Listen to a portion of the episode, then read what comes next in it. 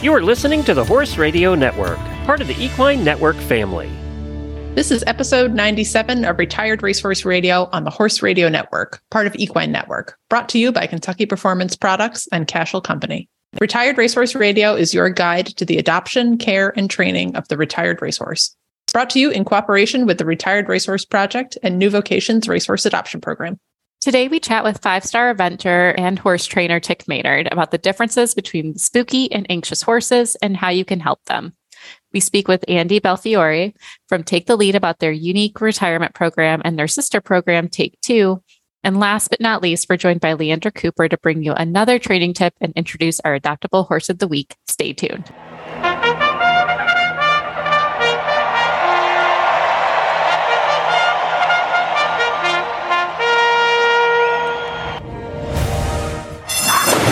And they're off on Retired Racehorse Radio, the podcast that is your guide to the adoption, care, and training of the retired racehorse. This is Joy Orr in Detroit, Michigan. And this is Kristen Kovatch Bentley in Jamestown, New York. And you're listening to Retired Racehorse Radio. We made it through January. We made it through the darkest month. We did. Feels really the, January's a marathon. I always forget. January is like, oh. exhausting. Oh. Like she needs to take a break. She needs to go through some self reflection and realize the psychological damage that she causes everyone. if you cannot tell, I am over winter. yeah, I thought about it last night. So we went for a little dog walk after I was done the horse chores, and I was like, Oh, February's not like it was January 31st last night. So, hello, everyone. It's February 1st when we're recording this. happy this. February 1st. Uh, happy February. Hooray. Um, but it was light enough to go for a dog walk after barn chores, is what I'm getting at. And I was like, mm-hmm. oh, I forgot. Like, February's nice.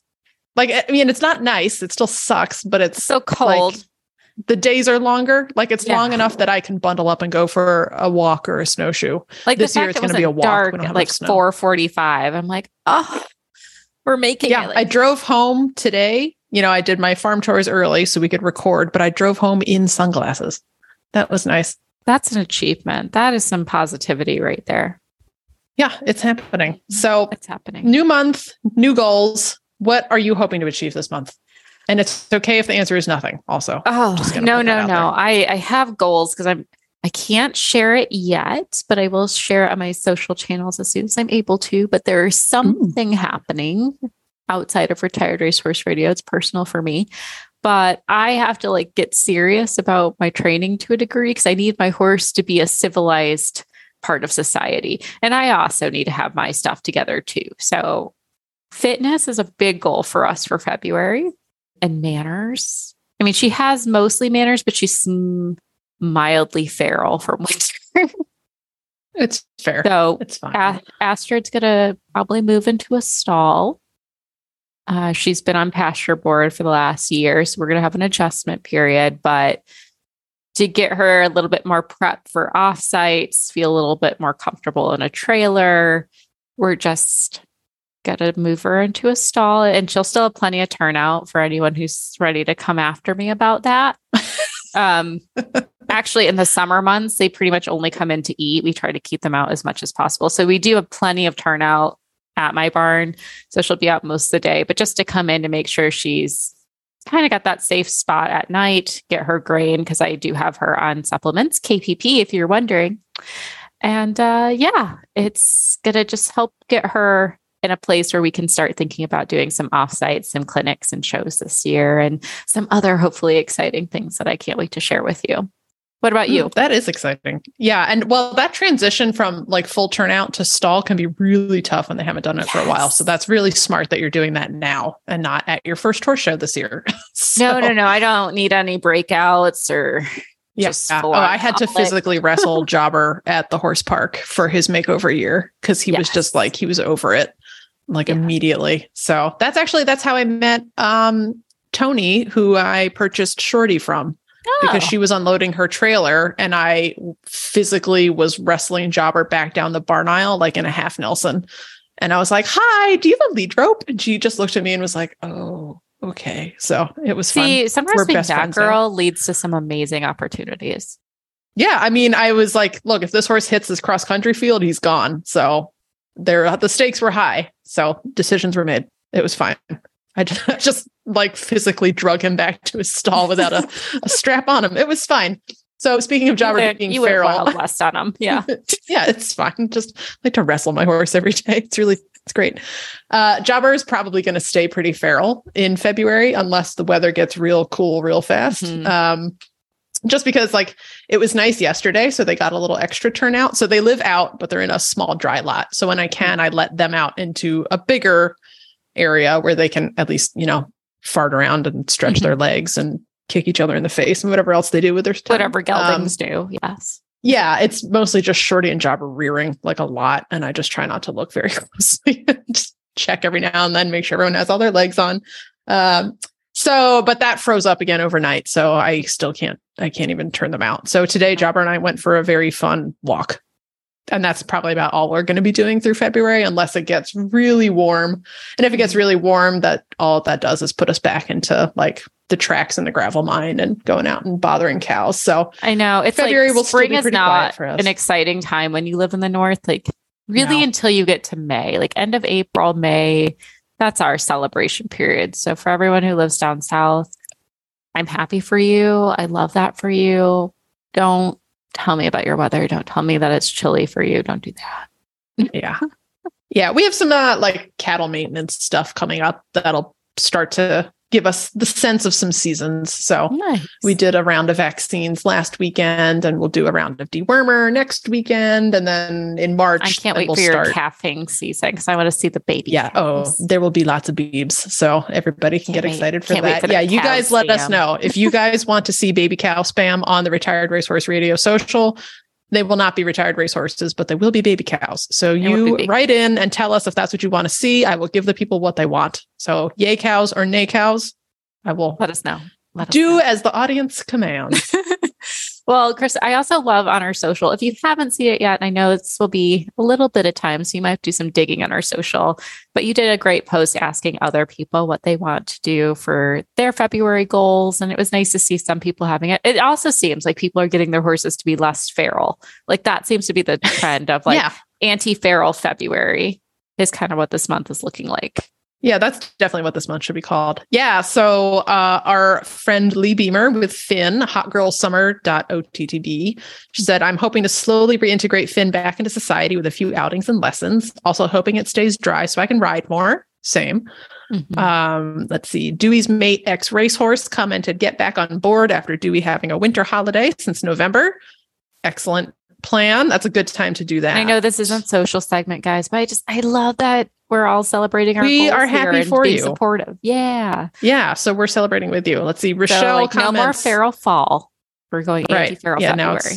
Feral February. Um, let's see. Rochelle comments, hoping to keep up three rides a week and continuing to bond.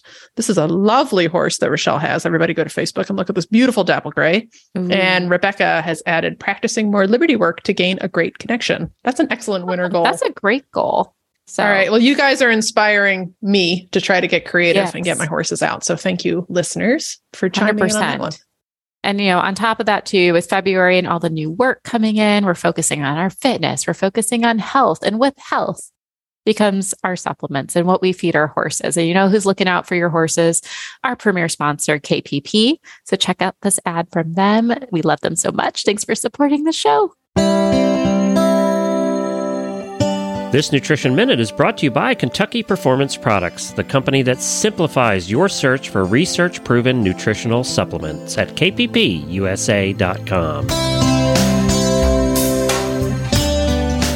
If you've ever had a horse with diarrhea, you know what a frustrating problem it can be. Finding an ingredient that works to dry up the diarrhea becomes a high priority. It turns out that researchers have found one a yeast called Saccharomyces boulardii.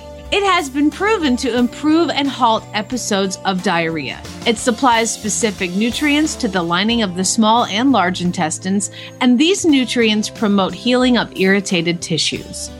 It also supports improved starch and sugar digestion in the small intestine, reducing the opportunity for imbalances to occur in the hindgut. Neigh-Lox Advanced, made by Kentucky Performance Products, contains Saccharomyces boulardii, along with a blend of fermentation solubles and stomach buffers. Neigh-Lox Advanced is recommended for horses of any age that are suffering from diarrhea. It also supports a healthy digestive tract in horses at risk for gastric or colonic ulcers, such as performance horses or any horse that is constantly on the go and exposed to stressful situations. For best results, Neigh-Lox Advanced should be fed on a daily basis. This nutritional minute has been brought to you by Kentucky Performance Products. You can find all of their terrific products at kppusa.com.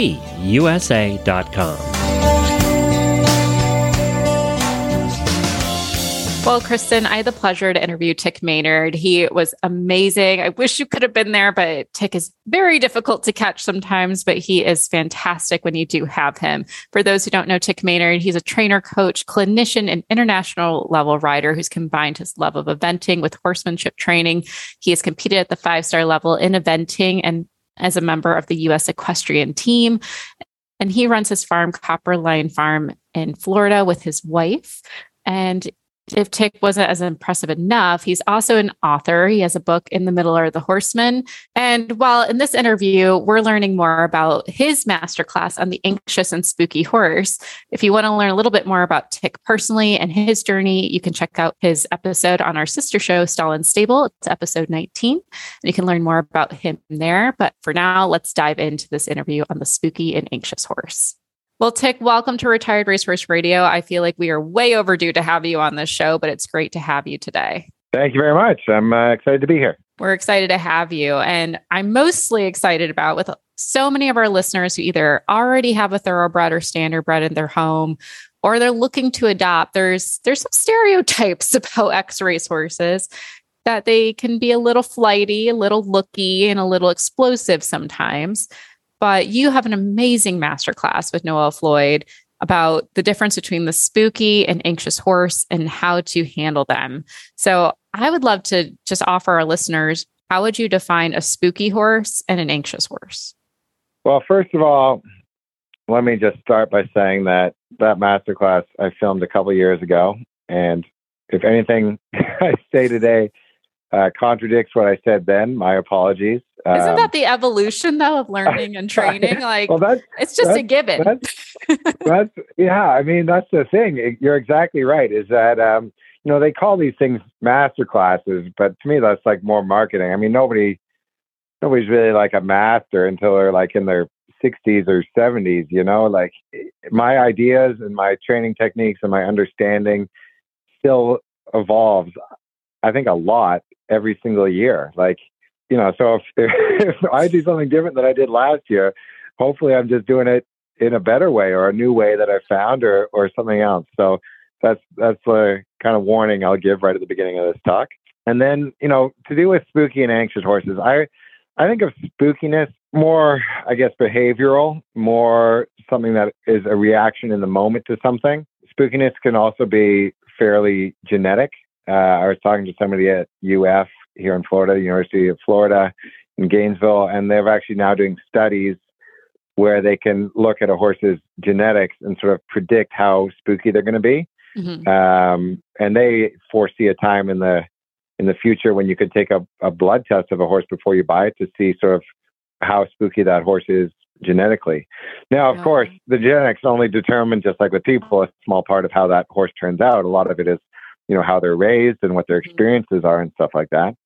And then anxiety is, I think, of more as opposed to something that's acute and in the moment. I think of of more something that is more longer lasting, like mm-hmm. something that lasts, for example, the whole ride or the whole four days at a horse show. Mm-hmm. Um, and unfortunately, all too often, uh, an anxiety that that lasts even longer than that in terms of months and sometimes even years, where the horse develops you know ulcers and other mm-hmm. other things that manifest physically in the horse because of their stress. And I think most mammals have evolved and able to deal much better with acute stress mm-hmm. than chronic stress. You know, that the ability of like, for example, a, a prey animal to outrun, you know, a predator and then, you know, like a cheetah is chasing down a you know, an antelope, and the antelope runs away and it experiences this burst of stress, but then it outruns it and it goes back to the herd, and its its stress level comes back and it able, is able to fit back into the herd. And those animals don't hold on to it the same way that an animal like that's not used to being in a cage, for example, and then is put in a cage out of nowhere, and they're separated from their friends, and they start pacing back and forth, and they develop, you know, anxiety and ulcers that is kind of consumes their maybe on a lower level than being chased by a tiger, but it, it consumes their their day entire day almost and um and that turns into like what I would call anxiety, like a deep seated yeah. anxiety. I think a lot of our listeners and myself included can easily sympathize with that just as a as humans we tend to be very stressed. We can put ourselves in stressful situations and I think we know the difference of when it's just a moment versus when it's starting to bother you for the whole day. It affects how you eat, how you sleep, how you yeah. with others. So yeah. it it really is. Yeah. I mean, we always say stress is the number one cancer for humanity, but I think the same can be applied for our horses. Yeah, like imagine a person. Imagine if you're out there and you have the stress of one weekend a month of competing in your sport, like whether it's a riding competition or um, you know, a football game or a basketball game where you've got an exam and you got to study for two days and you take the exam and you've got that stress and it lasted maybe for a day or two, but then it's done. Imagine the stress versus like every single month for the last two years, you struggle to pay your rent on time and you've got two kids or mm-hmm. something like that. Like that is a stress that just takes over your life. Yeah. Absolutely. Uh, it's like it's something I think I've been forced to think about more. So, and you can tell me if I'm wrong here. I personally think I have an anxious thoroughbred. Um, just her behaviors, she's easily feeding off of the room. We can go from zero to 100 and it's, it's that entire ride. Like it can be everything from the moment I pull her out of the pasture to when we go back. It, it's always this intensity of waiting to go into fight or flight at any moment. So I've had to really learn to channel my energy work on breathing. Despite what you may say of that masterclass being a few years ago, it has really helped me in building a relationship with my horse of trust. But as you know, a rider thinking about this, if we were to create two personalities in these horses, what's like the easiest indicators to say my horse is probably spooky or my horse is anxious? I guess it would be how often you you experience that in your horse. Like if you take your horse and you pull them out of the out of the um, paddock, and you feel like that horse is pacing quickly ahead of you, like they can't stop, they have to keep moving, and then you get to cross ties or wherever you brush them and saddle them, and you put them there, and they, you know, they they want to kind of keep moving, or they switch yeah, their tail, or wiggler. mouth is, yeah, or their mouth is a little anxiously moving, and then you go out to the arena, and they're like sort of drawn back to the herd or back to the ingate. And then when you want to stand, they kind of don't want to stand. Maybe they don't want to even eat grass uh, and lower their head. They're kind of looking around constantly. Their movements are more abrupt rather than smooth.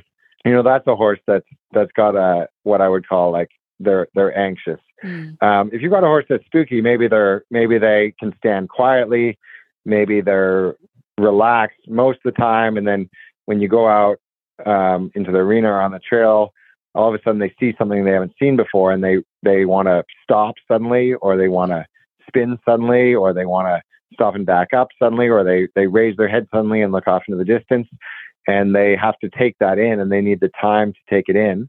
Now the best thing to do we're jumping ahead a bit it's the best thing to do but the best thing to do is to give them the time to take it in so they get used to those things. You know what i think the last thing you want you in my opinion you want to do is is all of a sudden they're scared of something like a cow off into the distance. And then all of a sudden you close your leg on them and give them a big kick and you drive them forward towards that thing that they're scared of.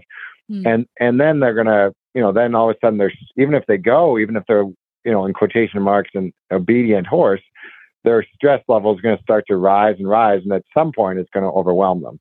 Um, and that will manifest either usually in kicking out at your leg or spinning and going the other way or stopping or stopping and refusing to go forward or rearing or bucking or um, you know in some way like that. Mm, gotcha. So i mean i feel like that makes it pretty clear for any of our listeners who might because i feel a lot of times and we just did an episode about this sometimes we um we coddle the horses or we want to always imagine there are there's these helpless beings and like oh my horse is anxious my horse is anxious. Is it possible that spookiness is just even an evasive technique? So like some horses use speed some horses don't move at all. Different ways of being evasive. You know i've heard the word evasive like the horse is evading the bit or the horse is mm-hmm. evading that. Personally i never use the word evasive. Um, to me, like I I would use a word like the horse is telling you something. Like the horse is mm-hmm. telling you that something is uncomfortable uh, or wrong. They're, or, they're not okay. They're not okay with something. Yeah. Yeah. Yeah. Like they're not okay with something. And um, I mean, a lot. This brings me to kind of a bigger picture, kind of philosophical thing. Is a lot of people think about horses in terms of dominant versus submissive or mm-hmm. obedient, or people think of horses as alpha or not, or you got to be in charge, or you got to be the leader or the follower. And I understand all of those. And I even enjoy listening to people that talk about those that are knowledgeable about it. But personally, that's not the way that I think about it. Like in my mind, I never really think of a horse as dominant or not, or pushy or not, or a jerk or not, or or or uh, or whatever. Like in my mind, it's really all just like this is it's more like a relationship and it's more like this is a behavior I want or this is a behavior I don't want. Mm. And in my mind, and uh, I'm not saying like I'm some like saint that can do this with like all situations with like people or dogs or anything, but it's just the way that my mind works with horses. Is I'm never thinking anything a horse does I'm not using any of those emotionally charged adjectives that would make a lot of people feel like that, feel like taking it personally. Do you know what I mean? Mm-hmm. And whenever you say something like the horse is being a jerk or the horse is evading, to me, those are all words that if I'm teaching a clinic, I originally unconsciously, but now consciously avoid because I think a person is more likely to take it personally when you say something like that. I love that you said that. So I, I very much agree with you, even with my own students I encourage them if their horse is doing interest and typically they're they're young kids riding, the horse goes to the middle of the arena or picks the gates they want to go to, etc. We never use they're taking advantage or they're, you know, bullying totally. you. It's yeah. always been this totally. is a partnership. You know, I remind them they have the emotional IQ of a four year old, and a lot of them have siblings. And so we break it down in that regards. But the biggest thing is you have not communicated your needs or shown how to be a leader for them. So they take it yeah. to their own hands. Yeah. It's not a bad thing. It's not personal. They're just they're just doing their own thing. Yeah. So I, I love that you said that because some people think I'm very woo woo for thinking that, Tick. no, I don't. I mean, to me, it's not woo at all. To me, things that are woo are things that are like, you know, like witchcraft or things that like that there's no scientific reason for. I mean, to me, this is like a very real obvious thing that I see every day. It's not like you're talking about aliens here. It's like this is like something that just if you just look for it on even like any kind of level, you're just going to see it happening all the time. And when you see people talking about horses that are, you know, they, you know, like people use the word jerk or things like that worse, like right away, as soon as the vast majority of people use a word like that, right away, there's like a, a difference in their uh, adrenaline or their body language. Whereas, like, if you've got a puppy that's like misbehaving or a little human baby that is like one year old and is like crawling over to to to touch something they're not supposed to be, like, you don't say that baby's being a jerk. Like no. you're like, oh, like it's a yeah. baby. Like it doesn't know. It like, doesn't know any different. Baby. The same with your horse. Yeah. Like they don't know what yeah. you're asking. They're hoping that you're going to communicate it effectively. Yeah. Yeah. oh, totally. so great. Well, then I'll jump into my next question here, going back to spooky and anxious horses. We're well aware there's no quick fix for any of these things. I think in horse training alone, there's no quick fix for really anything. But how what are some things people can start to do differently to help their spooky horse? And then we'll move on to the anxious horse because I feel like they're a little different. Yeah. So with the spooky horse, I mean, there, there's lots of little tricks. I'd say the first piece of advice I'd give you is is to start to be start to be aware of your horse's adrenaline level and stress level and and get really good at reading your horse. Like if you're on the ground, to be able to watch your horse's eye, watch their neck, watch how quick they're walking, watch their tail. If you're riding, watch how high or low their head is, watch if their rhythm changes, watch if you start to feel their heart rate. Um, and then start to notice patterns with where that horse is. Is that horse doing that by the in gate? Is it doing it by a certain jump? Is it doing it when it goes away from the group? Is it doing it when it goes towards the water jump or the Liverpool? And with the things that the horse is spooky about, what you want to do is you want to encourage them or allow them in a way to start to be curious and confident about it. So if they're already curious, that's great. You you give them the time to sniff it and, and smell it rather than just hurry them through it or over it. Um, and if they're not confident, I would really encourage people to change their mindset with getting a horse. You know, like let's say your horse doesn't want to go over a jump or over a tarp or a Liverpool or through the water at a cross country facility or into a corner of the arena. Most people, their mindset is, I want to get my horse over that or through that or to that. And instead of that, that mindset, what I would encourage you to think is, I want to get my horse confident about that thing. Mm-hmm. And then right away, you're starting to change the timeline and how you approach it. And I would compare it almost to like if you've got a person that doesn't know, say you've got some kid or even an adult and they don't know how to swim. You're not going to take them and push them in the deep end. And then when they go to scramble out, step on their fingers. You know, what you're going to do is you're going to take them there and you're going to let them the first day just be around the pool and the second day you know, go in up to their ankles or their knees and walk around.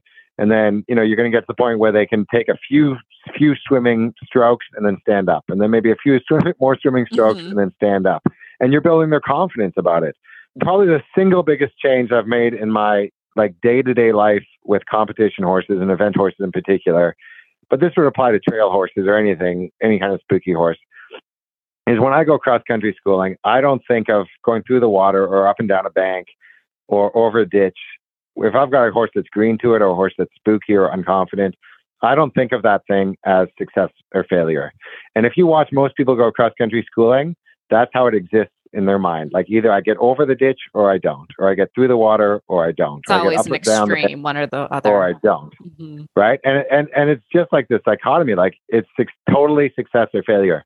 Whereas with me, I could take a horse that's green or spooky cross country schooling, and I could go 20 feet away from the water and then leave it for a bit, and then 10 feet away from the water and then leave it a bit, and then five feet away from the water and then leave it for the day. And I didn't even go through the water that day. And I come back next week and I'm just thinking, wow, I, I just really improved my horse's confidence. I was 20 feet away and then I finished the day five feet away with that horse relaxed. Like that's the way that I build a horse's confidence. Whereas if you force them through it, yes, they might go through it, but they're going through it and they're actually losing confidence. Mm-hmm. Oh, I love that. And it, it actually brings me to like my next question of can you teach that curiosity in horses? And the answer is yes, you can. Yes. With can. my horse, um, that was we're not as far ahead as I thought we'd be. I didn't quite realize how anxious of a horse she was until our first year together. And um, I slowed down the training and went way back and did a lot of hand walking and we did a lot of curiosity moments, letting her touch things she would normally bolt from and rewarding her for when she steps up, even if it's one step, just give her a scratch, give her a treat, whatever it is, like help her feel like this is fun. I really started rethinking training of this is a game, this is an opportunity to bond rather than I need to be at first level. I need to be here. I need to be able to do a flying lead change. I need to be able to do this. When in truth, like it's it's her journey. Wherever she's ready to be, I've like accepted that for myself. So how how do you like to teach the curiosity for your horses? All horses have a different starting point with with curiosity. I mean, some horses are so confident and curious they're pulling you around trying to touch everything and they're constantly mm-hmm. knocking over your coffee mug, you know. And then other horses are so anxious that they're not curious. They're just so caught up in their own internal anxiety or internal discomfort from their ulcers or their stress about everything that's moving around them. So they're not curious about anything. And then still other horses have what um, might be called learned helplessness mm-hmm. where they're just shut off and you see their eyes just, you know, they go inside themselves. And they've sort of been taught by humans to not be curious because every time they've been curious, they've been discouraged for it or even sometimes mm-hmm. punished for it. And so it really depends what your starting point is. Um, with some horses, you're actually trying to say, you know, if they're overly curious, you're trying to say, don't be curious about this, but hey, come over here and you can be curious about this. So, like, don't knock over my coffee mug, but why don't you come over here and investigate this barrel. Um, or, you know, don't be curious about um, my cell phone there. I don't want you to break it. But why don't I teach you that if I throw my hat, you can go over and pick it up and bring it back to me? So you're trying to like redirect and give them something to be curious about. With the horse that is that is nervous or anxious, I mean, first of all, before I try to teach them to be curious, you're trying to take away the, the stress that exists, mm. so you can give them a safe space to be curious. Um, you know, just like with people, if somebody's dealing with a lot of stress in their life, it's going to be hard for them to find, you know, to to to listen to this podcast and to be curious about what I'm saying because their mind is is Distracted, dealing with like elsewhere. the stress of of whatever it is in their life that they're dealing with. Like they, they don't have time to be curious. They don't have that, that space in their life to do that. And then with uh, horses that are shut down horses, um, you know, things like scratches and bonding, like you talked about, and also some of those horses, I would not hesitate to bring out food. Mm-hmm. And um, either from my hand, uh, but if you don't feel comfortable doing it from your hand, you what I might do is I might go out into like, you know, the jumping arena or wherever I am and put treats on this barrel, on that mounting block, on that fence post, I, on that I use jump. that technique a lot. yeah. And then you take them around and, and they start to go, oh, if I'm curious, oh, and what's this? This is fun to be curious. I love that. That's so fun. Um, I will share just a funny story very quick of the over curious horse. I have a school horse that I've been training, very curious about everything. And uh, sadly, she was very curious about a little woodland creature and got skunked. So sometimes the over curiosity doesn't always pay off, but there's a fun balance. Yeah. Yeah. yeah. Yeah. Yeah. Yeah. And I will say sometimes an interesting thing about horses is that sometimes their curiosity will go beyond their own confidence. And what I mean by that, and this relates a little bit to spooky horses, is you could be riding a horse. Let's, let's say you're riding along, and something is comes up 300 feet in front of you. Maybe it's a cow, maybe it's a car, maybe it's a group of people, maybe it's a jump, and the horse goes, "I'm curious about that," and they start looking at it and they start walking faster and faster towards that thing what can happen with horses is they can cross the point where they're like their curiosity or emotion has over has gone beyond where they're confident. And all of a sudden even though it's their choice and they're accelerating towards this thing they will all of a sudden realize or pass that threshold whatever you want to call it and they will then spin and go the other way and maybe even lose their rider if they're quick enough. And so in those moments i'll stop my horse. I'll ride on that horse and i'll recognize oh that the tension is coming up and i know my horse is well enough that i go I know you're curious about this, but your curiosity is taking you towards this thing faster than your own confidence. And I'm going to give you, I'm going to stop you and give you 60 seconds or a minute or two here and wait for your confidence to kind of catch up before we go forward another 10 feet. Interesting. That's a new, I'm going to have to add that one to my checklist of things as I'm riding. Um, I didn't think about that the curiosity could oversee the confidence. Yeah, yeah, you you start to watch that, and it's interesting. Um, you know, and, and, you'll you'll start to notice it. You know, a horse will be going down a narrow trail, and they'll start to speed up towards something that they see or smell or hear, and then they'll start to walk faster on their own, and then all of a sudden they'll be like wanting to spin and go the other way. Oh my gosh. Horses, I, I, say it time and time again, but horses are so funny. Like when you really watch them, yeah. they are so funny and yeah. how they react yeah. to the world around them. Um, yeah. And We've we've yeah. talked very high level on like the more inspiring things and ways to overcome the spooky horse, but something I really took away from your masterclass was knowing when it's time to step back and like it may be too much horse for you. Um, so I think we should probably address that a bit as well of when is it time like when to ask for help and when to check your own ego and say you know, maybe this is too big of a problem for me and I need to get this horse to a, a place that it's safe for them. Yeah, I mean, I think the biggest thing, which which uh, you know you would think goes without saying, is when it gets dangerous.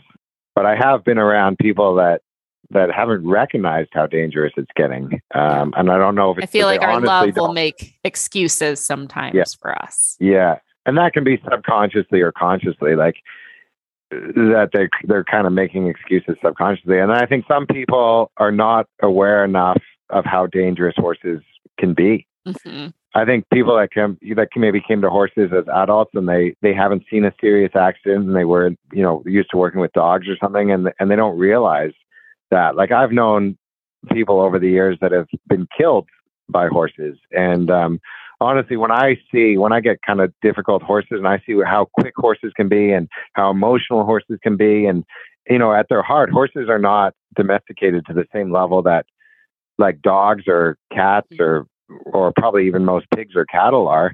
Like horses are still much more of a wild creature than most other domesticated animals that we spend so much time around with. And when people tell me like, oh, they tell me about an accident with a horse and a person, and they and they go, I'm so surprised by this. And honestly, like, I'm probably more surprised that there aren't more accidents. Like mm-hmm. that's how that's how dangerous I think horses can be. And not that I'm not recommending having horses in your life, but I'm thinking a lot of people don't have enough of a healthy respect. Yeah, we romanticize it. Strong you know, and, all yeah, the, all the horse girl movies, all the Saddle Club books. Yeah, it's very romanticized. Yeah, and um, you know, there's no in my mind, there's no horse that's ever out there thinking, you know, going to sleep thinking like, how can I get back in my person the next day? Like horses are not like that. Like horses. What makes horses so amazing to me is how much in the present they are. Like people are way more are thinking to the future or thinking in the past, but horses really exist in the present, which what makes them amazing. And if you're good at reading them, which is what it, it can keep you safe because you're you're going to see what's happening in the moment. But it's also what can make them dangerous. Like you could be have a great safe horse one day, and the next day something could change, and you could be dealing with a horse that's ready to bolt on you. Yeah. Um, and you got to be ready to react to that in the moment. I think that's great advice and a good reminder for all of us. I mean, even when I go to the barn, I make sure to check my own energy. Like if I'm bringing in stress, yeah. anxiety from yeah. work, from the day, I don't go to the barn. You know, if I don't have to, or if I just need to do like bare minimum, that's what we do. But I don't think about riding or interacting with my horse on a deep emotional level because I'm not there. Knowing her anxiety, knowing her triggers, because we go zero to 100. And there's been times where I've been afraid of my own horse, I'll admit it. Um, and it's a good reality yeah. check when it happens. Yeah. Yeah. And so safety is that is that first thing. And what you just said is the second thing. Like if you find that you're scared or defensive or aggressive or angry or frustrated or any of these things which I would call unhelpful emotions when when trying to train a horse, you know, in a in a therapeutic riding session, I wouldn't say it's unhelpful to have those, and some horses are more helpful with that than others. But if you're working with an off the track thoroughbred, or you're working with a horse that's already emotional in themselves, and you start having those emotions too much around a horse, I don't think it's going to be productive for you or the horse. And I don't know if I could put a a time on that, like if you're experiencing that 10 minutes a day or 50% of the time with your horse. But you know, definitely over the course of a few months, if you feel like that's happening more often than not, I would be rethinking.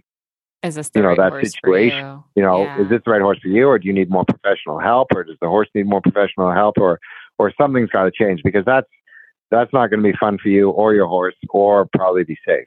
Yeah, I think that's great advice, especially as we have so many people who are interested in adopting.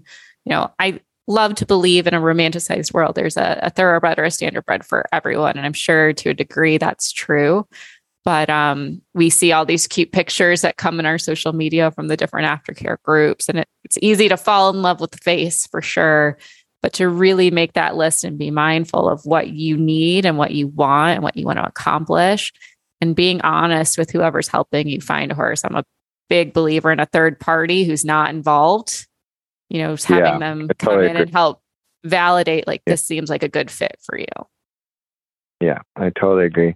And, you know, eh, eh, eh, that's not just for amateurs. I mean, mm-hmm. or, or people new to horses. Like I would say, professionals do that as much or, or more. Like if I'm looking at a horse, I'm going to run it by my wife or my, my dad or, you know, David or Karen O'Connor or Will Coleman or something like that and same thing, you know, with all the other professionals I know. When I don't know any of them that are just going to go out and buy a horse on their own. Like you, to be able to use the the knowledge and resources around you with questions around horses, I think is really important. I love that. That's great advice. And for those who have horses too, if you're struggling in it, don't be afraid to reach out to someone and ask questions. And it, you're not a failure or anything if it wasn't the right fit. I mean, it happens to each and every one of us at some point in our lives that there's the one person out there who's every horse they've ever had was the golden child, like I applaud you. But that has not been my reality. Uh, well, Tik, thank you so much for this. This has been so helpful. I, am looking forward to implementing some of these things with my horses and even for my students and ask them to become a little more aware of like how their horses are reacting to different things and how they can help mitigate them and be confident for them. Where can people learn more about you and your trainings? You watched that uh, Noelle Floyd masterclass. That's probably a pretty good starting point. Also, I wrote a book a few years ago that is out, and that's out in uh, paperback, and it's also in ebook form and it's also just come out in audiobook. I was the one to read that, and actually, you know, Helena Harris, and she was the one that did the producing and editing. Um, and uh, so you could read that book, and then I also give clinics uh, around the around the country, and and sometimes out of the country as well, like in Canada or England. So I, I look forward to meeting some of you at some of those clinics. Awesome. I'll have to see you next time you're around the Michigan area. I'll have to sign up for one. Well, it sounds like a blast. Perfect. Love to see you there. Awesome. Well, thanks again, Tik. And uh, we appreciate everything that you do for horses and for horsemen out there. No problem. You too. And thanks for having me on your show. I'm here with Tony from Cashel. You all know it from the ads you hear all the time on this show. But I we're at the trade show, and this is the p- point of time in the year where we find out what's new coming out. So, what's Cashel have new coming out? Oh, we've got a, a great lineup of uh, 32, 34 wool top pads. So uh, t- describe them. Uh, five different colors, real vibrant, bright, sharp looking pads. What the, what makes them different? Uh, well, it's the fill. The the the wool felt on the inside is a natural felt, and the fleece on the bottom is a hundred percent merino. Oh, really? Okay. So th- these are soft and squishy pads. Well, not real squishy, but soft, and and they do absorb shock and and saddle fit. What would they retail for? What are those? That's you about know? 119. That's the right price. Yeah. Anything else new with Cashel coming out? Oh, we've got uh, more saddle pads coming in the fall. Uh, new strap line coming in the fall. It's a, a two tone that looks great with a, a, great buckle set on it. There's we're always in development, so there's so many things, projects in the works. What's still your most popular product? Is it still always the same things year after year? Uh, fly. You bet. Yeah, fly, fly that's what we all. that's how I knew you in the first place was fly. Fly masks. Yep. Yeah, many years ago, uh, we were primarily fly masks and kind of had some tush cushions and a few odds and ends. Today, we've broadened that offering to saddlebags, uh, strap, head stalls, breast collars, bell boots, um, leg protection, and the, it continues to grow. Is there a place where somebody can go and see all the products? Uh, CashelCompany.com will give you a good offering. There you go. Well, thank you, Tony. It's been fun seeing you again. Hey, thank you. Good to see you. Joy, I'm very excited to introduce our next guest. We have with us today Andy Belfiore, who grew up riding show horses uh, and then launched her career in racing on the backstretch at Belmont Park, working, as so many do, as a hot walker, groom, and exercise rider. Then she moved to the front side of the track and worked for NYRA, then was named director of communications for NYTHA in 2011 and executive director in 2015. She was instrumental in the creation of Take Two and Take the Lead, which is what we're going to learn more about today. Um, and in her spare time, she's also the executive director of the Florida Thoroughbred Horsemen's Association. She wears many, many hats. So we're very excited to have her here with us today. Andy, welcome to the show. Thank you so much for having me. So you are doing a lot now. You are still running Take Two and Take the Lead and you're working with the Florida Thoroughbred Horsemen's Association. How are you balancing all of that? You know, I mean, the, the take two and take the lead is a labor of love. So you just find the time to, you know, on your off hours and days off to do the work that needs to be done to keep that organized and, you know, compartmentalize the Florida Thoroughbred Horseman stuff from nine to five schedule. Well, that's pretty much summing up equestrian life. So yeah, I think we're all exactly. familiar with with that idea. Yeah, that's awesome. And you know, that's that's how it how it goes. So so tell us a little bit more about Take the Lead and Take Two, because I know they, you know, came of age at about the same time, uh, but they're certainly two very different programs. So actually, Take Two was the first program that we started. Mm, and Rick Violette at the time was the president of the New York Thoroughbred Horsemen's Association. He'd grown up riding show horses. And he was very much aware that thoroughbred racing needed to have a better focus on aftercare and figuring out, okay, you know, when their racing careers are over, what are we going to do with these horses? And it was at about the same time that the Thoroughbred Aftercare Alliance was was coming to fruition. And he said, it's great that we're figuring out where to take them from the racetrack, but we also need to figure out how we're going to create more second careers for them. And as he was a hunter and jumper guy, you know, that was the focus of the program. So we started that in 2012 and it started with eight horse shows in three different states. And now it's expanded so that there are take Two hunter and jumper classes at more than 400 horse shows across the country. It's big. It's it's a really uh, you know it's really blossomed. And then Take the Lead came along the year later. Um, once we got Take Two up and running, and we were trying to expand that, we said, okay, we were looking at what other racetracks were doing, and we particularly looked at Turning for Home at Parx. and they had a program where they worked directly with the owners and trainers at, at Parx Racetrack to find homes for their horses. So we said, okay, we need to do something similar in New York. And, you know, started t- doing interviews with veterinarians, aftercare organizations, anybody that was going to be involved in this, in this initiative to see what the best business model would be for New York.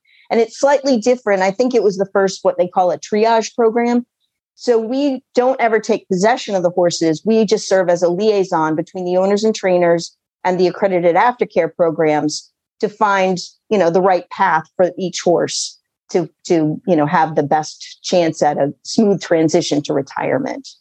And that makes so much sense because I would imagine that it's a little overwhelming like, you know, especially if you're maybe a first time owner, you know, on the track and you're like, uh-oh, now I have a horse and I don't know what to do with it. That it makes so much sense to have a program like that that helps navigate that transition for people, you know, to get their horse set up for success.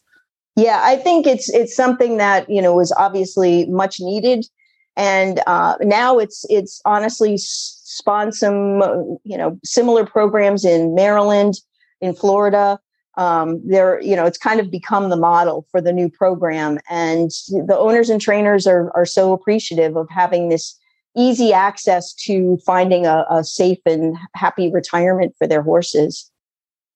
What did aftercare look like in New York, you know, before that program existed? Was it just sort of like a free for all in terms of people like trying to figure out what to do best for horses? You know, I mean, programs like New Vocations and stuff, you know, have been mm-hmm. around, but I would imagine it's one of those like if you know, you know, and if you don't, it can be really difficult to know what to do. So, what was happening before Take the Lead?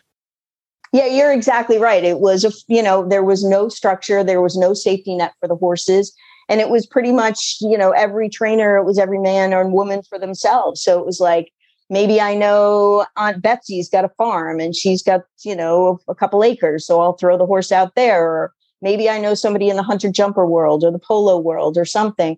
But you would have to, you know, make all the phone calls and, you know, go as far afield as possible to find homes, especially if the horse had any kind of significant injury. And this, you know, it's now a one stop shop. You make a phone call, you say, Hey, I've got a horse that needs retirement. And then we go to work. You know, it's uh, myself, Rick Schosberg is, you know, sadly, Rick Violette passed away in 2018. You know, he was, he was with us long enough to see just how well the programs were doing. And then Rick Schosberg took over as president in 2018 and it's pretty much him and myself. And Kristen Mason is NYTHA's aftercare coordinator, and Dion Johnson is our, you know, bookkeeping guru. And the four of us go to work every time we get a call and make, you know, all the arrangements to find the right placement for every horse. Hmm, that's cool. That makes so much sense, though, just to basically outsource that, you know, to its own office. So, yeah, that's awesome.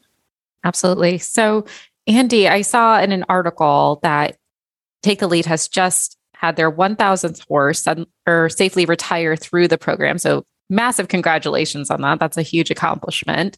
And it says that she is going through the New Vocations New York location. And we are partnered with New Vocations on the show. We'd love to know a little bit more about how that partnership has come through. Actually, our adoptable horse is a NYTHA horse as well. You know, how does that partnership work and who else do you partner with? So, you know, actually, Anna Ford at New Vocations was one of the first people that I called when I thought, okay, we're going to create Take the Lead and have this program. And, you know, we talked a lot about what the program should look like and how it should work. You know, and she was instrumental in in guiding us into, you know, some of the of the protocols that we should have in place. And so since day one, we launched this program and I believe it was March of 2013. And the first horse we had was a horse called Down Broadway that was a, a Rick Schosberg trained horse, and it went to New Vocations. And since then, she, you know, the New Vocations program and Rerun is our other biggest partner, um, have taken the, the, vast majority of the horses that we retire out of the uh, New York Racing Association tracks. You know, we also have other partners like Akindale, Lucky Orphans, Equine Advocates, uh, Second Chance Thoroughbreds. You know, there are others that that help us out as well, but um, certainly New Vocations and Rerun are our two biggest partners. Amazing. And what I think I loved most about seeing that article and learning more about Take the Lead is the mantra for retiring that you have is that one race early. Can you tell us a little bit more about that and why that philosophy could change the racing industry for horse welfare? You know, it's it's such an important mindset to have like and it benefits everyone because certainly you want to stop the horse while the horse still is as sound as possible. And then we'll have you know every opportunity to have a successful second career. But also if you keep going with the horse as an owner or a trainer that horse isn't going to be able to perform to its best. And so you're going to be spending money on training fees and vet bills and blacksmith and everything else.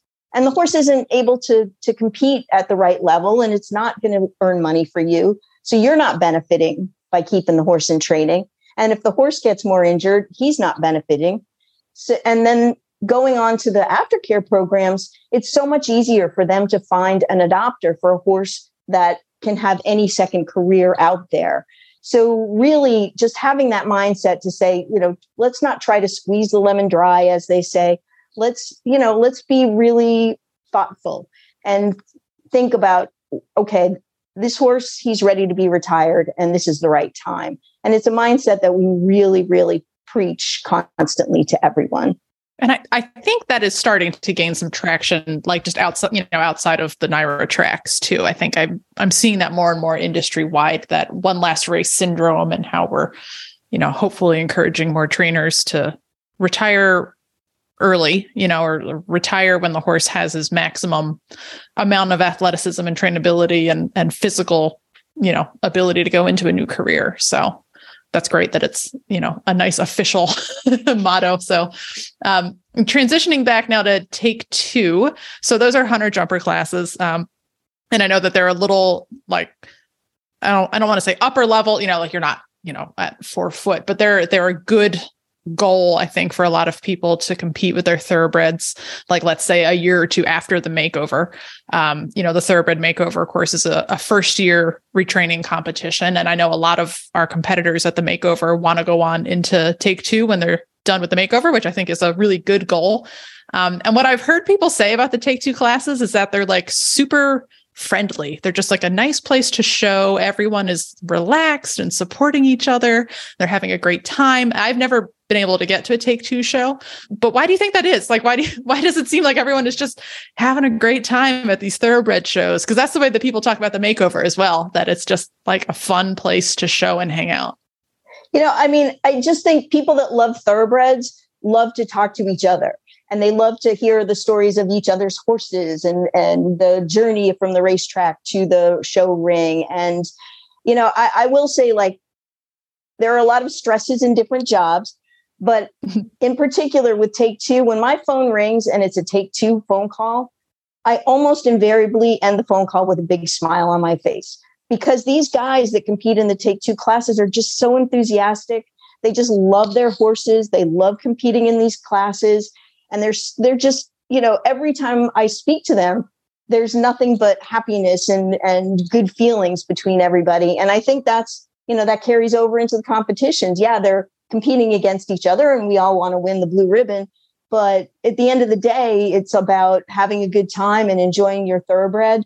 And we actually we have the finals every year in september in um, at the kentucky national horse show in lexington.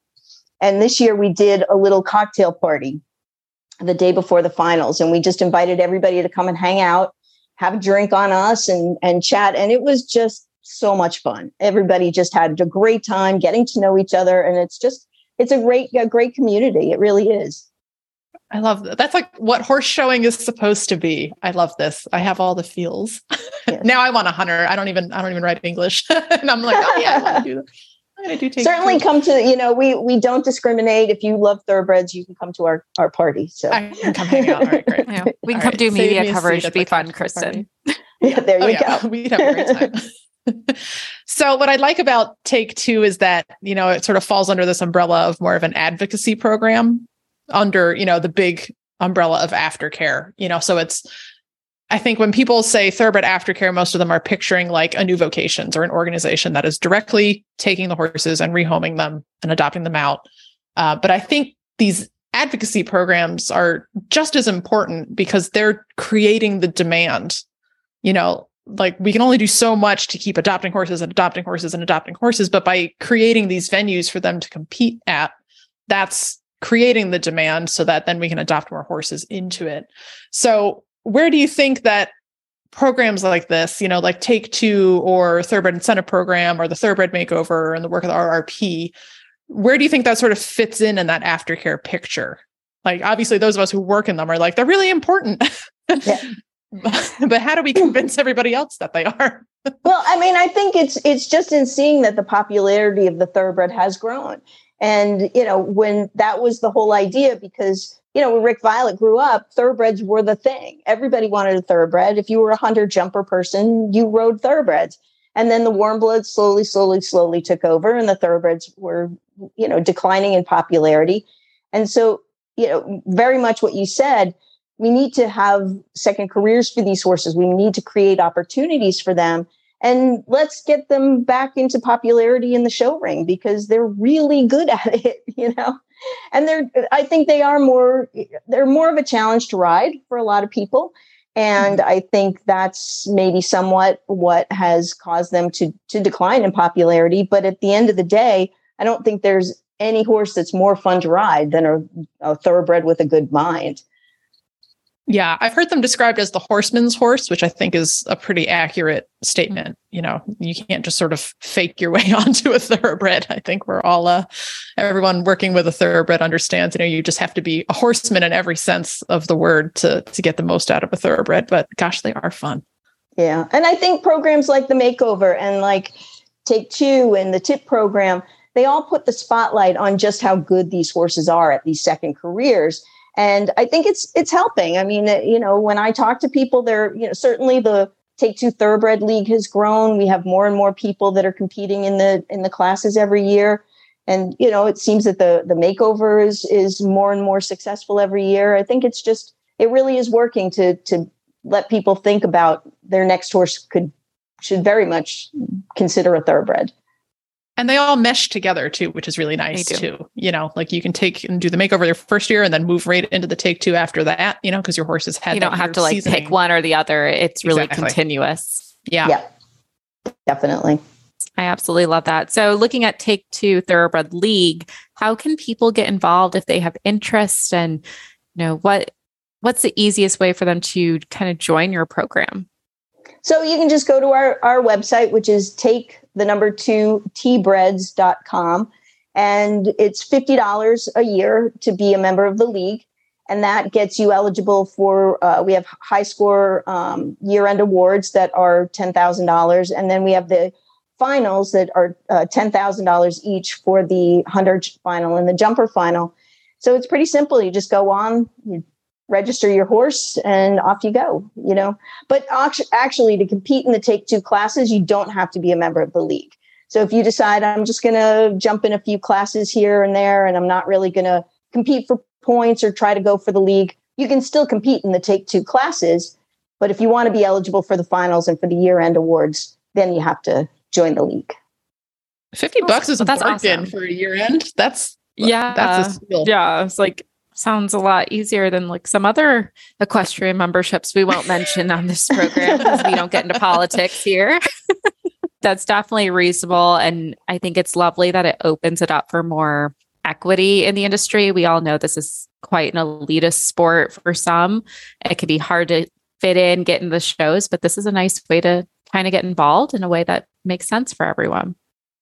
and we we definitely try to make it as you know accessible and open and mm-hmm. user friendly as possible for instance if if there's only one horse in the class you still get points you know it, we don't say mm-hmm. oh it's got to be a minimum of three or this or that you know and we actually opened it up this year to where any of the USEF rated shows that offer the rated thoroughbred divisions we count the points it used to be that they had to partner with us and have a contract and this and that and we were like you know what how can we make this more accessible to people and make sure that people are getting all the points that they deserve let's open it up. So that's what we did. Amazing. I feel a lot of people could learn from you know the thoroughbred incentives that are going out there in the world. I said it. You know you can email me your complaints later if you'd like. And it's not even all about the the points. Like it's just fun guys. It's just fun. it's fun to have that community and i i think I can speak for everyone. There's obviously pressure on the English side. And Kristen, you can speak on the Western side where Western's very quarter horse dominant, English is very warm blood dominant. So to kind of have this community where we're all going through the retraining process together and you have your horses' backstories, you can come together and celebrate their second careers. You know, that's something very unique and special that we get to have owning these X race horses. So I, I love that you've created another space where we can celebrate that. No, it's it's it's so rewarding too. It's just so much fun. I mean, the finals uh, like if anybody has a chance just to come and watch the horses compete and see how much fun that the competitors have, it's it's really special. It it kind of makes me sad because Rick Violette passed away before we had our first finals, and we actually named the, the the perpetual trophy as the Rick Violette Memorial Trophy. But I know somewhere he's looking down and he's quite quite happy with the way it it, it turned out. Oh, I bet he's proud. Yeah, yeah, that's awesome.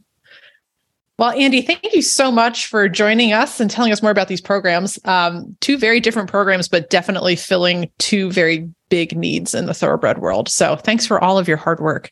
Well, thank you. It, it's it's the most rewarding thing I do. I will say that.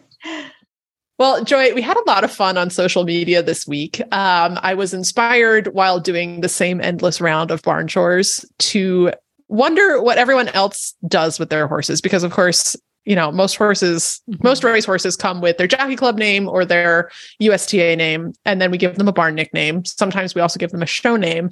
But then what inevitably happens is then that barn name kind of morphs into like a hundred other weird nicknames. Oh, a hundred percent. Always. Like, horses have like eight to 10 names minimum.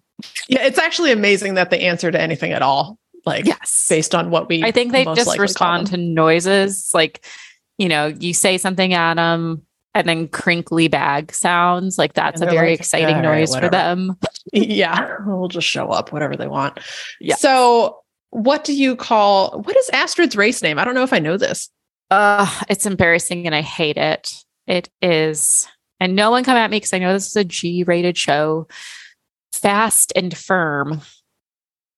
Okay, see, I don't think that's a I don't think that's like a a thing. I think that's tracks are rated fast for a dirt track and firm for a turf track if they're at Thank you peak. for giving me the Disney edition because my corrupted brain went somewhere else. All right. Well, we know what you're thinking about. Okay, great. so fast and firm, barn name Astrid. What do you also call her? Because oh surely oh that's gosh, gone. How many names does she have? Okay. So probably the number one she gets called is Blueberry, and it is not for what? Charlotte du- Chardon's Blueberry, uh, even though I ride dressage when I had to start blanketing her, she's not grow a winter coat.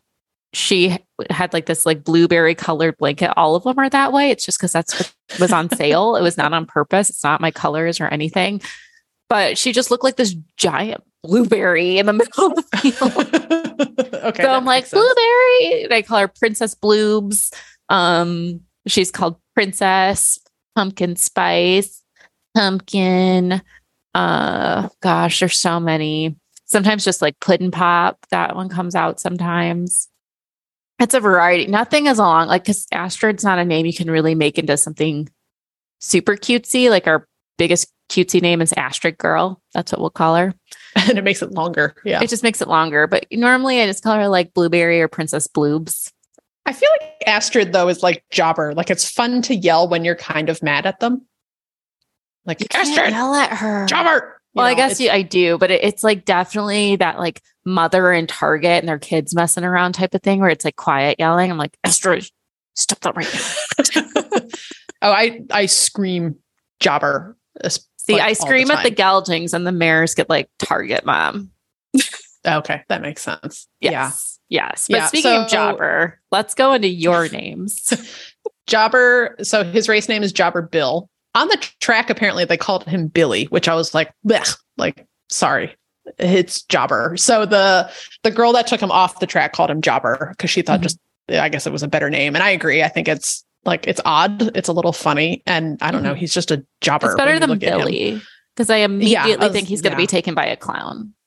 Well, we also had a farmhand named Bill at the time, and I was like, we can't have two of them no. running around like that. And like Bill's gonna get concerned if you're yelling Billy. Yeah, well, I'm Bill probably wouldn't have noticed if I was yelling Billy, to be honest. But either way, it's fine. So yeah, I call him Jobber, and that of course has become Jobs because that shortens it. I have a friend who calls him Jobs. She makes Jobs. it a long O.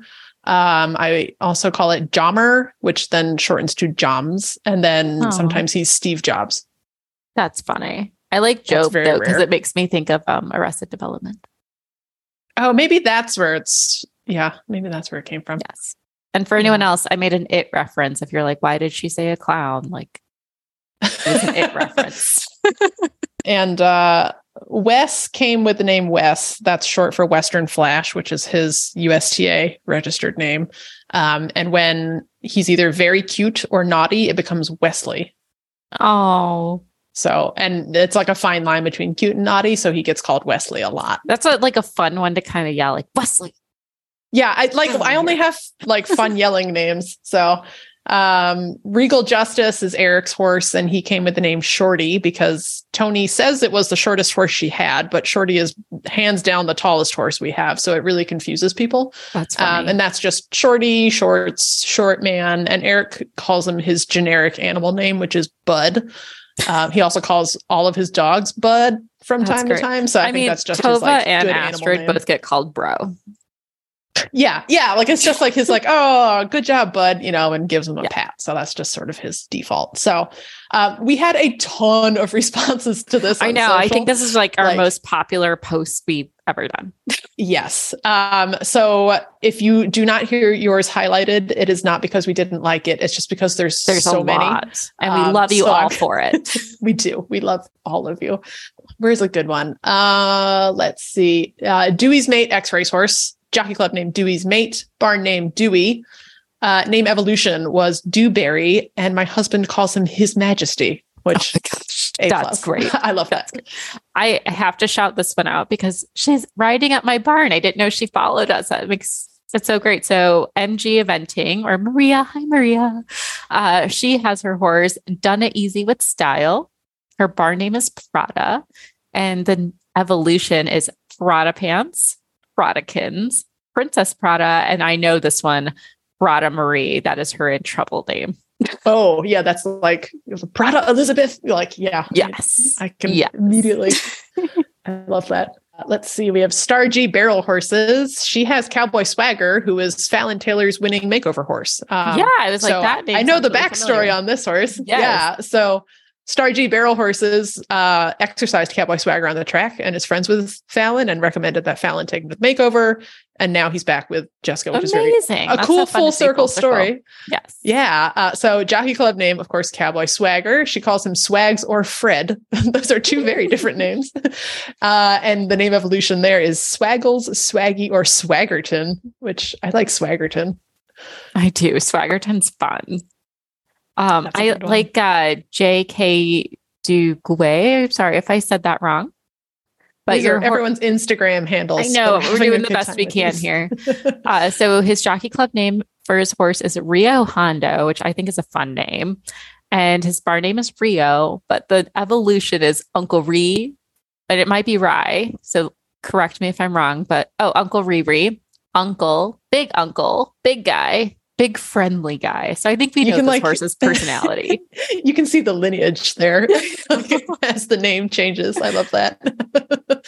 oh, here's a good one. I'm not going to sing it, but I'm going to say it. Uh, from Red Boys 2, horse's name is Nachito. So, of course, the obvious evolution there is called horse Nacho.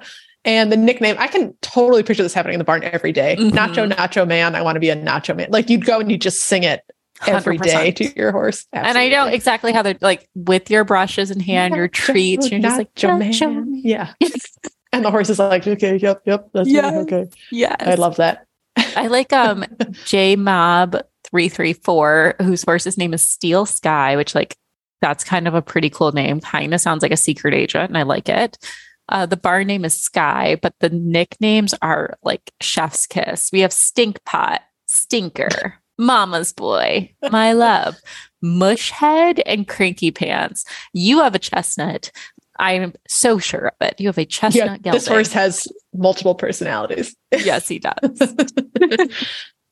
uh, here's a good one. AH engineer. Horse's name is Echoing Thunder. Calls him Jigsaw, and the nicknames are Jiggy or Giraffe. so feel like giraffe on high-headed days, maybe. Mm-hmm. All right, so and I'm gonna pick one more. We'll do a shout out I know, to our so friend of the podcast, Lee Beamer with Hot Girl Summer. So we all know Hot Girl Summer, who's called Finn, uh, but she also calls her Beaky or Beaker, which I don't know how she got there, but I'm just gonna I'm just gonna roll with that one. So I know. Oh, I, ha- I have to do one more though. Okay, one more, one more. I have to because it's just fun. We have Kaylin Horse, and her horse's name is Ranger. Oh, it's a dog, actually. Ranger is yep, the dog. That's a dog. So special shout out to the dog. but still, we'll count it because I love these names. They're fun. You have Ranger Danger, Ranger Roni, Roni Baloney, Flops, and Flippy Flops. I dogs definitely like dogs are prone to getting a million nicknames for sure. I know. I know. If like, we did that one, that would be the entire episode yeah that would that might break our break our social media. Yes. It, it, probably would. Uh, we'd probably get an email from instagram asking to cease and desist. Yeah please stop. Please stop. You've broken the story. But so well, much fun. if you guys would like to participate in future social challenges such as this one it's not much of a challenge really. It's easy and fun. fun. Yeah. Give us a follow. We are retired racehorse radio on instagram and facebook well, it is that time again on the episode where we get with Leandra Cooper from New Vocations. I'm so excited to have you back, Leandra, because it's felt like forever. At least forever. At least forever. If we're looking at real units of time here. And I, I also feel like I need to get like intro music for New Vocations for the segment. like DM us listeners if that's something you want, because it sounds really fun. Uh, that would be like a fun jingle or something. Yeah, I feel like we just need like some sort of like superhero theme song for okay. you or something like that. Well, I'm on board for that. Excellent. All right, I'll be brainstorming and listeners send us your ideas. I love it. But uh getting into all those things aside, we'll push those away for a minute. What's new at New Vocations? We're in a new year. We know you're selling out on these horses because I can't keep up. I see one come online and then it's gone, but then there's another cute one. There's there's just a lot happening at New Vocations right now. Can you give us a scoop on what people should be excited for? Absolutely. And you know, the funny thing is I feel like I can't keep up either and I'm in the midst of it. So um, you're not alone in that. But I mean, recently, December was, as you noticed, wild for adoptions. We had over 60 adoptions, which wow. for in the month, in the month, I should point out. Um, so 60, over 60, I think it was like 66 in December alone um, between the different facilities, which was a record for us. That hasn't happened yet. We've had 50s, but 60 plus was a new thing. I think this is like your second year breaking a record on the show for that, by the way. Yes, absolutely. I would not be surprised. So it keeps us very busy. And then January is really a rebuilding month. Um, you know, just like you would have to start from scratch if you were had sold out out of a whole store, basically, right? Like there, it's almost like restocking, we'll call it, where we have new horses in, but we've we've just spent so much time and energy adopting out and being travel agents for all these horses leaving that we're like in the ramping up phase to get even more horses online. And the one who I will be talking about today is one of those wonderful horses. But we're also just planning out what this year is going to look like and really excited for that. We're going to have a lot of fun events that we're already working on, which seems surreal because I feel like we just tipped the corner to this new year and now we're like planning um, events for the rest of the year. So if you all haven't seen the big media release yet by the time you're hearing this, um, then please know that we will be bringing back the Open Barn and Barbecue, a favorite, on Friday, April 28th this year. So if you would like to buy tickets, they're already on sale. Awesome. You can go ahead it's such a that. fun event. I loved going. It's been a few years since I've been able to go, but it's always a treat going out there. And are you going to have some clinicians again for the event? We are. We're working on the specifics of that, but I can tell you that I already really want to see what they're going to come up with. And so I think that you will not be disappointed. And even things like the silent auction that, um, you know, we've really wanted to work on that and get things that'll draw people in. I feel like personally, sometimes with silent auctions, I'll be like, well, maybe I want to bid on that. But already what I know that we're going to have, I'm like, well, I want that. Can I bid on that? so, oh my, I'm so, so excited. Now, so I'm going to have to go look for tickets. Absolutely. Please do. Amazing. Well, I'm super excited for that event. But before we dig into all the exciting things we have, I have a training question for you, Leandra. And maybe it's one that's not so exciting for everyone, but could be a struggle for several.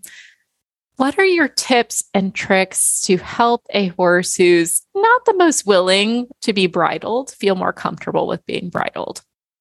Oh, that is a good one. We have definitely experienced that with horses who have extreme aversions to their ears being touched or just struggle with some head shyness that they've developed and um, everywhere in between. I mean, some who just want to like walk away as soon as you have the halter off. So I would say, first and foremost, uh, make sure that you are in a safe and secure spot to be working on this in case you do um, unsuccessfully brought a horse and then you know want to end up with a loose loose lose your horse. Um i've definitely been like holding on to the reins that are over their head. Always a good practice. You know you learn that as a mm-hmm. kid some, most of us. And then um always a good practice to remind yourself you're never immune to that. I've been like trying to skate down the aisleway with a horse who's just walking away i've done the like the full body block like a bouncer. Yeah. Yeah. No, it happens. So, um, with really extreme cases like horses who have medical conditions or have like things going on their ears, we had one who it looked like he had barnacles coming out of his ears and really was not about to be bridled easily. Um, sometimes you have to work around that if it's a really deeply, deeply ingrained um, process because the reality is that's not going to be undone quickly. So when you're dealing with a really deep aversion like that, like like I said, especially if there's like medical basis, and they might have a real deeply ingrained pain association that hardwiring goes deep. That is a, that becomes an actual neurological path in their brain that is not to be underrated. You cannot muscle them through that. That will only hurt the long-term progress of working them through that so I would say one of the best things you can do is try to teach them that it doesn't have to be painful. So you're saying, okay, in these extreme conditions, how do you do that? if you can get a bridle, like I got a headstall that has the little snaps on it, and um, either have it not go over an ear if you're dealing with a Western headset, or just one that doesn't go over the ears just try to simplify it as much as possible because it, sometimes it's like the whole process becomes involved in this neurologic response so the psychology for them of like working through this scary thing like it's an actual for them you know we can understand that it's not actually threatening but perceived fear is just as strong and they will react the same way. You don't want to put yourself in a dangerous situation. And we certainly don't want to amplify that by having it be a scary situation where they're forced into it. So sometimes the best thing you can do is kind of get something that works around it. And people think that's a shortcut. But really, what we're trying to do is teach them that it doesn't have to be painful. So if you can do things like, you know, gently toss the reins over so they're not touching their ears and do that successfully like sometimes that's a big step for some of them so do that and then I like to shower them in praise, give them lots of the positive affirmations. So we're trying to slowly rebuild this neurologic pathway that's just like, like this bridle means fear and pain and anxiety, and I don't want anything to do with it. Normal response. Like we can all understand why they would react that way when you break it down like that. So then, you know, in the long term, what we want to do is be able to slowly work towards working on like uh, say it's the ears that's a tough one so we want to be able to handle the ears without there being an extreme reaction and again like they might go to rear run off or headbutt you there are lots of things we don't want you to be like in harm's mm-hmm. way so all of this has to happen slowly and sometimes i'll even use kind of like reiki methods where you're not even touching you're just in the airspace and a lot of this is figuring out where that like red light, yellow light, green light zones are. where it's like, okay, you're fine. We can work around you here. Maybe that's three feet back. That if I have my hand within like a foot of your, say it's the ear again, that that's like extreme caution. And then six inches is like, hell no, we're not doing anything closer than that. So you want to be able to gradually break down those walls and reduce those zones so that you can eventually have bigger green zones and that they can be okay with that. But I think a lot of what happens is underestimating what that time period looks like. So especially pain and fear responses that it's like when somebody says one negative thing even if they're 10 positive things that you're like focused on the negative thing our brains, just like theirs, are wired to look for those patterns that are potential threats to us. And horses are very reactive, even more so than we are. They're, um, you know, born to have more of a action base and have these really strong responses because that's what helped them survive and become the creatures that they are, which we love and appreciate. But in in order to work with them and not against them in this, we have to understand that that hardwiring is there for a reason. And so there might have been some mixed mes- messages about, um, you know, the process that we're trying to do that we know doesn't have to be painful and um, what they may have built a response to. So in order to rewire that, it just takes so much time.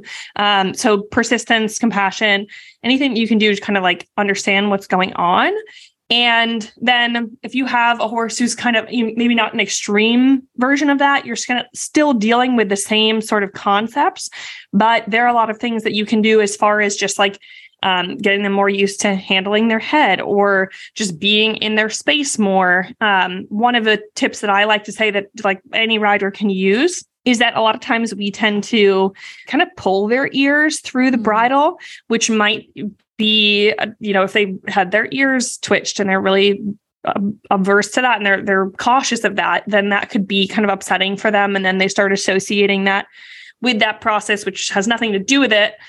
But I like to push their ears back.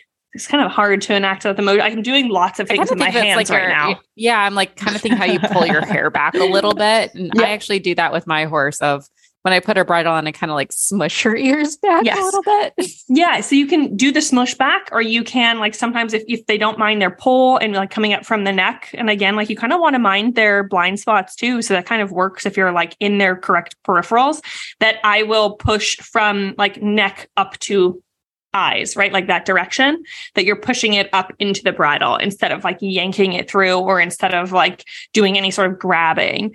Um, and that's sort of like a gentle way of like allowing the ear to do sort of a natural mm-hmm. motion and just guiding it through and in a like still any rider can use this trip too not it's like I combine trick and tip and I just said it together. So that's a new word.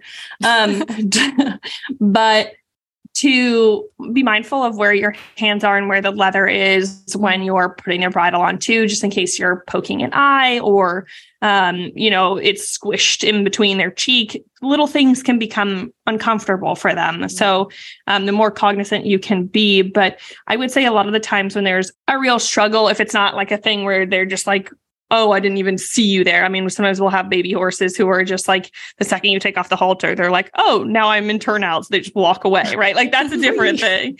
You know, that that's a different set of mannerisms. But as far as working with one who is um, upset or fearful of the process, a lot of that is figuring out um, you know, where they are comfortable and mm-hmm. slowly working towards that. And I like to use a lot of positive reinforcement again, um, especially in those really sensitive areas, especially because they can be more reactive there.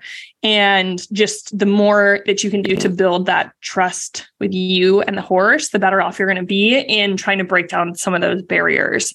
So um, build off the little things and just patience will go a long way. I love it. All very helpful tips and tricks there. And also, it could be your bit. I'm just going to add it in. Make sure you're mm-hmm. getting your horse checked dental as well. if mm-hmm. they suddenly have an issue with the bridle, but they've been good in the past. Oh, absolutely. Always worth asking your vet very quickly to take a quick look at their teeth. And yeah. if you can, um, like a lot of times we'll teach new employees to be able to just use two fingers, kind of run them up the mm-hmm. sides of your horse's mouth as long as you're comfortable with that. A lot of times you can, so you'll only be able to feel the premolars, but if the premolars are sharp and you're taking your fingers out and you're like, ow, that hurt, you know, did I cut my finger? Then chances are the molars are pretty bad too. Um, and we've seen horses who come in with full on ulcers, like holes in their cheeks, who are very stoic and wouldn't necessarily show you. Um, you know, they can have trapped food that gets rot. There are a lot of different things that they can be like physically uncomfortable about. So that's a really, really good tip. And just like bit size too. Like every horses have different bit sizes. And sometimes people forget that. so like if it's pinching your horse's cheeks, that they're probably not going to enjoy that part of the process too much. Well, Leandra, these tips have been super helpful. I know I'm going to take some of these and practice them with my horse because she's a little sensitive, Nelly, sometimes about her head as well. Uh, but I want to learn a little bit about adoptable horse of the week. And I want to make sure I'm pronouncing his name correctly. So it's Wild Carp Diem is his mm-hmm. jockey club name. But what is his bar name? Is it Jose? Is it Hose? Is it- oh, no, it's Fish. It's fish. We just call him fish because he's instead oh. of wild carp, like carp ADM, he's just a wild carp. He's a fish. Oh my gosh, I was so off. I think my notes were wrong. Apologies there. Because I was like, how do I pose? That seems weird. Oh, so okay, amazing. That makes a lot more sense. um, yeah. So even simpler pronunciation. Um, but fish, as we call him, wild carp DM, is a really cute. I mean, his face right away will catch you. But he's 16 hands, 2019 gelding. He's a bay. Um, and you know, the funny thing with this horse is he came in and was one who was like the same exact horse from the day that he came in, where we usually see these transitions and all that. And he's he has been like true and true, uh, wears his colors on his sleeves, has the absolute most can-do attitude, and is totally willing to please. Like a, um, he is not only a people horse, but he's also like a horse's horse. Um, so he just has such a nice blend of personality for being social and always kind of in the middle of his group and playful, but not too playful. He's just always that like Goldilocks in between. And he just has the cutest face. Um, you know, he's still growing uh, but he has this nice build already that could go in uh, many different directions. And I think he's probably going to grow a little bit more. He just has this kind of nice blend of everything. So, as far as the future with him, I think he could go in so many different directions. Um, the most recent thing that kind of blew all of our minds was that he had come in with the history of having an old sesamoid fracture and it didn't say on the report initially what leg it was on. So we were like all right well he hasn't had any soundness issues and we'll have to just get some x-rays and see where this was so we can keep an eye on it and took a full set of x-rays and there is no sign anywhere of fractures. So we did find out after the fact where he was reported to have had the sesamoid fracture but it must have healed perfectly because there is nothing to be seen there at all. So, as far as physical limitations, he does not have any that we know of. And with his attitude, his disposition, and his just general demeanor, I can't see anything that would hold him back from basically any career. He just has, like I said, this like ideal personality, ideal build, and he's just cute as a button. So I think that he could do so many incredible things. I totally agree with you. He's got that very classic bay thoroughbred look. He's 16 hands, which is a great size. And he's got a very soft eye. It's such a kind, like wise face. Like almost looks yes. a little bit more like the standardbred um, eye, a little bit. Some very more thoughtful. than like the thoroughbred. Mm-hmm. Yeah. He looks wise beyond his years. Um, and I love that his name's Fishy. Like it's so yeah. cute. he, he has the same face as my husband's horse. He looks just like my husband's horse, Shorty. He looked the same star snip and a soft eye. So yeah, does uh, ranch horse people get on this one? Yeah. Yeah. Uh, yeah, maybe he wants a matched set. We'll get him another one. There you go. I think it'll be a fun so surprise well to go in like any direction, which is really nice for him. And then I really enjoy his video. He's got nice movement. Um, I think people could have a lot of fun with him. And he is eligible for the RRP Thoroughbred Makeover this year if you're still looking for your horse and you know you are wanting to compete. Yes. And he has that like the right personality that we always say, like, you can't fit the competition to the horse, but the horse kind of needs to fit to the competition. And he would be the absolute correct type of brain for what is needed to do well in this competition in the time that you have. Amazing. Well, and of course, as all new vocation horses are, just dr- crazy fees that are just no one can even handle because he's $3,500. $3,500 right. gets you a, can do any type of horse, great brain that, in my opinion, he's like the unicorn horse coming out of new vocations personally. Absolutely. And yeah. You, you, get the vet records, all those x-rays come with him. You get so much built in. It's like he's free. Basically. well, check out Fishy, aka Wild Carp Diem at horseadoption.com. And if, you know, he's not the right horse, he went too fast because we know that they go quick. There's plenty of other amazing horses there. You can reach out to Leandra, or if you're looking for a standardbred, reach out to Whitney and get your applications in, and they will help you find the right horse for you. Leandra, thank you so much for joining us again. I can't wait to see you at the barbecue this year. Make sure yes. you get your tickets on their website as well. If you're planning to be there, it'd be great to see some of you. And we look forward to next time. You guys as well. Thanks for having me. Joy, we covered a ton of ground in today's episode. I hope everyone is enjoying the interviews we're lining up and the content we're coming up with. And we have plenty more where that came from coming up in February and March. So keep it locked on Retired Racehorse Radio. You can find our show notes and links to today's guests on the website at retiredracehorseradio.com. Like us on Facebook and Instagram, just search for Retired Racehorse Radio. Follow us on Twitter at Horse Radio. You can find me on Instagram at the Horseback Writer and on Twitter at Kristen Kovatch. My email is kbentley at the rrp.org. You can find me on Instagram at Misfit Mare, and my email is joy at horseradionetwork.com. Thank you so much to our amazing sponsors, Kentucky Performance Products and Cashel Company, and our partners, New Vocations Adoption Program and the Retired Racehorse Project. And don't forget to check out all the other shows on the Horse Radio Network, part of Equine Network at horseradionetwork.com. Remember to set your goals high and love to learn from every ride. And add more leg. Bye, guys.